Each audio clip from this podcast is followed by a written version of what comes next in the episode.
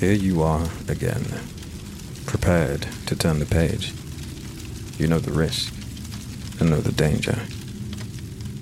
Let us begin.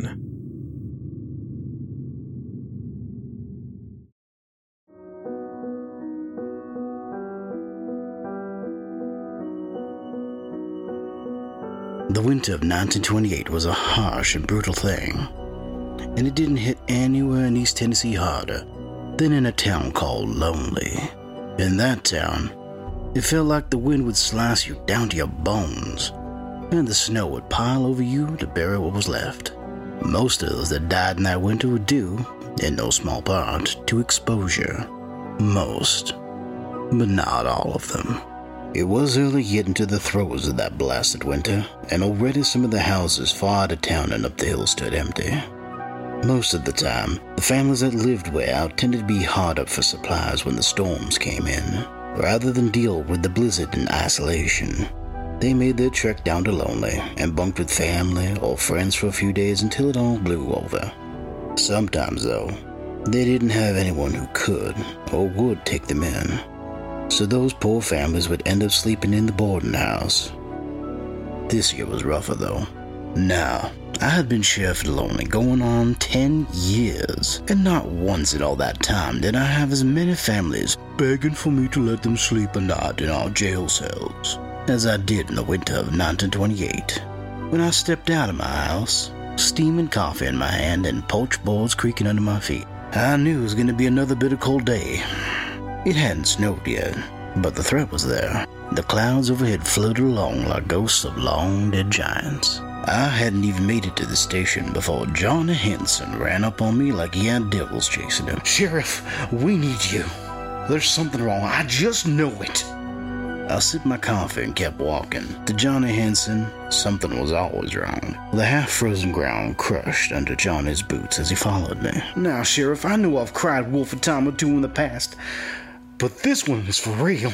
My cousins never came down from the hills before the last storm hit. We haven't seen nothing of them. Have you tried driving your Rio up there and taking a look for yourself? I did that. I swear I did. Their house was completely empty. I took a sip of my coffee and said a silent thank you to the good Lord above for granting me patience. If the house is empty, they must have bunked down with another family or in the boarding house. Johnny wasn't having any of it. I've checked with the Williams, the Portroys, and the Franks, and even the Killians. Ain't nobody seen them. I reached the station across the street and stuck my key in the lock of the front door. It was frozen solid. I hammered on the mechanism to break up the frost and then jammed the key home. Johnny, you obviously haven't looked everywhere.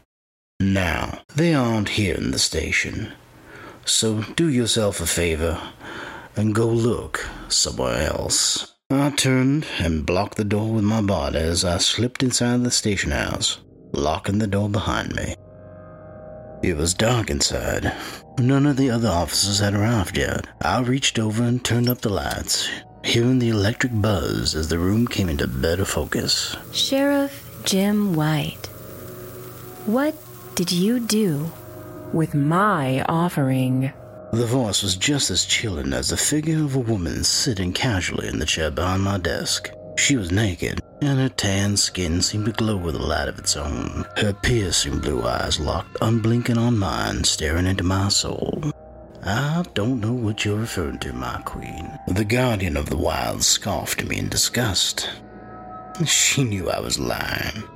She could always tell but what she didn't know was where I stashed the hot rotted family. I knew the cold winds blowing through the valley were her doing, just like I knew it was her frustration that turned the winds to ice. She had long since tolerated me in her territory, only because of our mutual agreement that the humans were to be hunted and slaughtered when the need arose. The need had indeed arisen, but I had taken one's mark for death. The queen was displeased that her true children had gone hungry. Good. A little desperation would do. She would be angry, but I was tired of living in her shadow.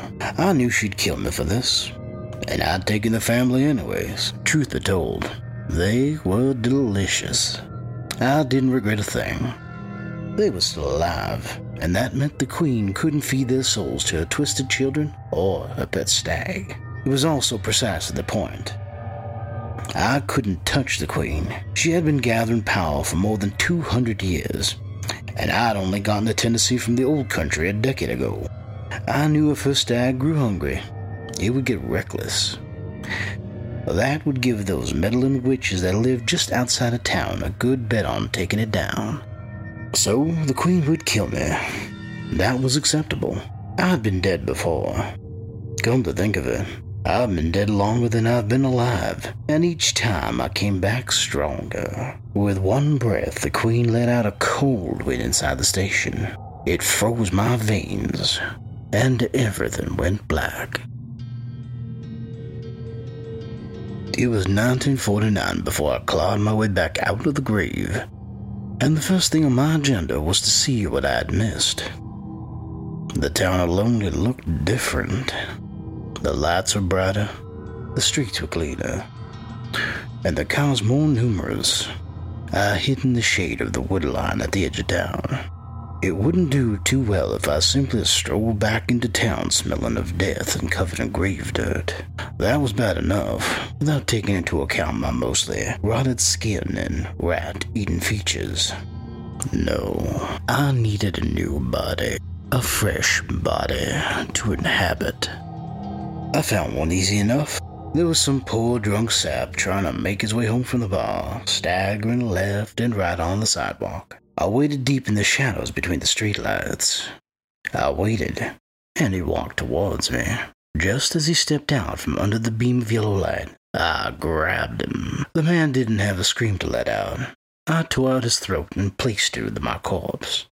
It was unfortunate he died so quickly after that. I could have perhaps taken more of him. But in my haste, I'd killed the man too soon. Now that I had a voice again, I could use that.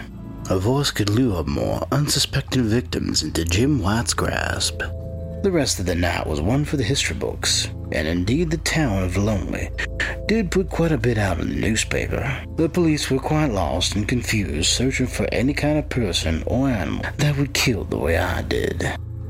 Finally, whole again, I turned my attention to information. I had learned of nothing while I was in the earth, hibernating and soaking in the rich leafy soil. The queen must have blocked me, and it was what made it take so long for me to return. She would surely know that I was back by now, but I needed to learn what the status was. The pieces on the cosmic board game must have moved in my absence. It was always the way of things. I learned two things of import before the queen once again caught up to me. First, I found that the Holloway brats had indeed taken my gift and sealed the Queen's pet stag away. They had done more than that, however. The witches in that household had found a way to ward its grave and keep it locked away. That was a good. Life, however wretched, was the Queen's domain. Death was mine. She could not do anything to free her prize steed from the ground so long as the witches maintained their wards. The Queen was weakened by the loss of a pet, but she still had her children of darkness.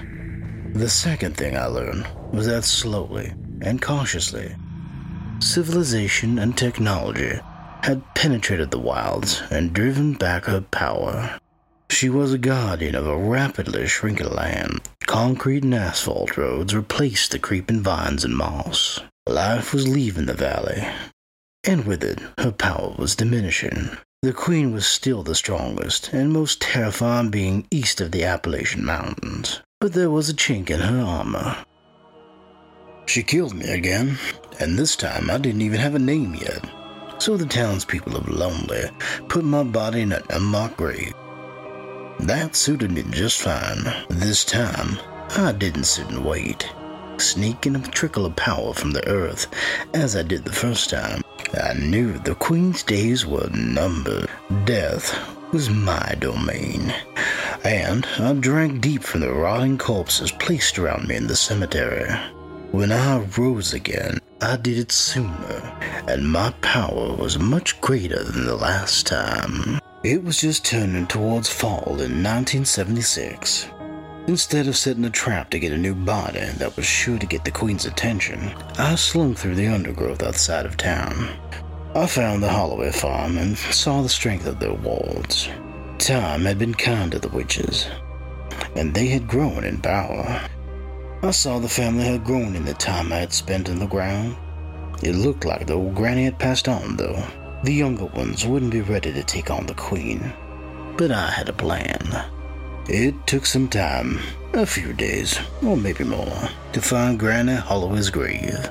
There were wards placed on her headstone preventing anyone or anything from raising her. But that was the last thing I wanted. I dug down and ripped open her coffin, taking her heart in my hands. I placed it in my chest and felt the wards the witches had placed throughout the town shudder and finally see me as a friend. Smiling through my work, I carefully laid Granny Holloway back in the earth and covered her grave. If the Queen hadn't been able to kill the witch's family, then now she couldn't kill me. I made for myself a fresh body once again from the disaffected of the town of Lonely. And just as before, the police stood baffled. They chalked it up to a serial killer who had suddenly returned to town. They had finally gotten something right, but it was too bad for them that they couldn't find me. I waited for the danger to subside before putting the next step in my plan into action. Finding the brown stag's grave was not hard. With a Holloway heart beating in my chest, the grave shone like a beacon in the wilds. Life was the Queen's domain, and death was mine. I pulled the stag from its grave and set it outside the ward for the Queen to find. It didn't take her long. Waiting patiently is what I do. It's easy when one never has to breathe or sleep. I didn't even need to eat, but I enjoyed it. The Queen did not disappoint. She revived her pet just as expected, and then moved the pieces on the cosmic chessboard to take her revenge on the Holloways. She used the stag to kidnap the little boy. I was even surprised by that move. I enjoyed the show. The rest of the girls chased after the stag and searched through the brush looking for their lost child. They found each other. And when the two great powers of East Tennessee clashed, there was almost nothing left of either. From the edge of the clearing, I sat and watched the young woman and little boy climb out of the stag's empty grave and head back to their home. I grinned like a Cheshire cat with too many teeth. Fall was almost here, and the queen was gone. I was sure to have a white Christmas. Well, Dark Valiants, you have come again to listen to one of our little morsels. With this episode, we explored a little more into the history of the Holloway family from the perspective of one not quite friendly towards them.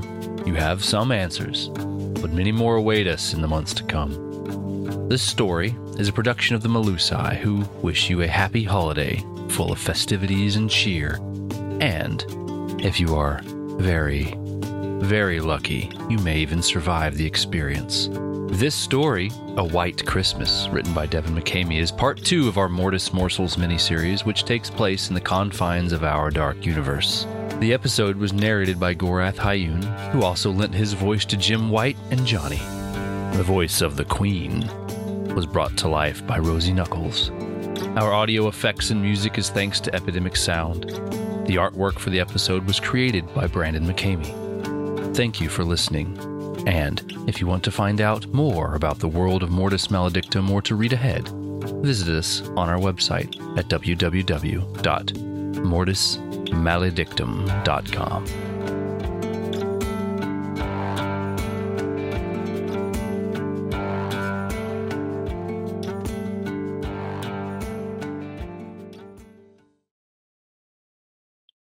And thus, the story is ended.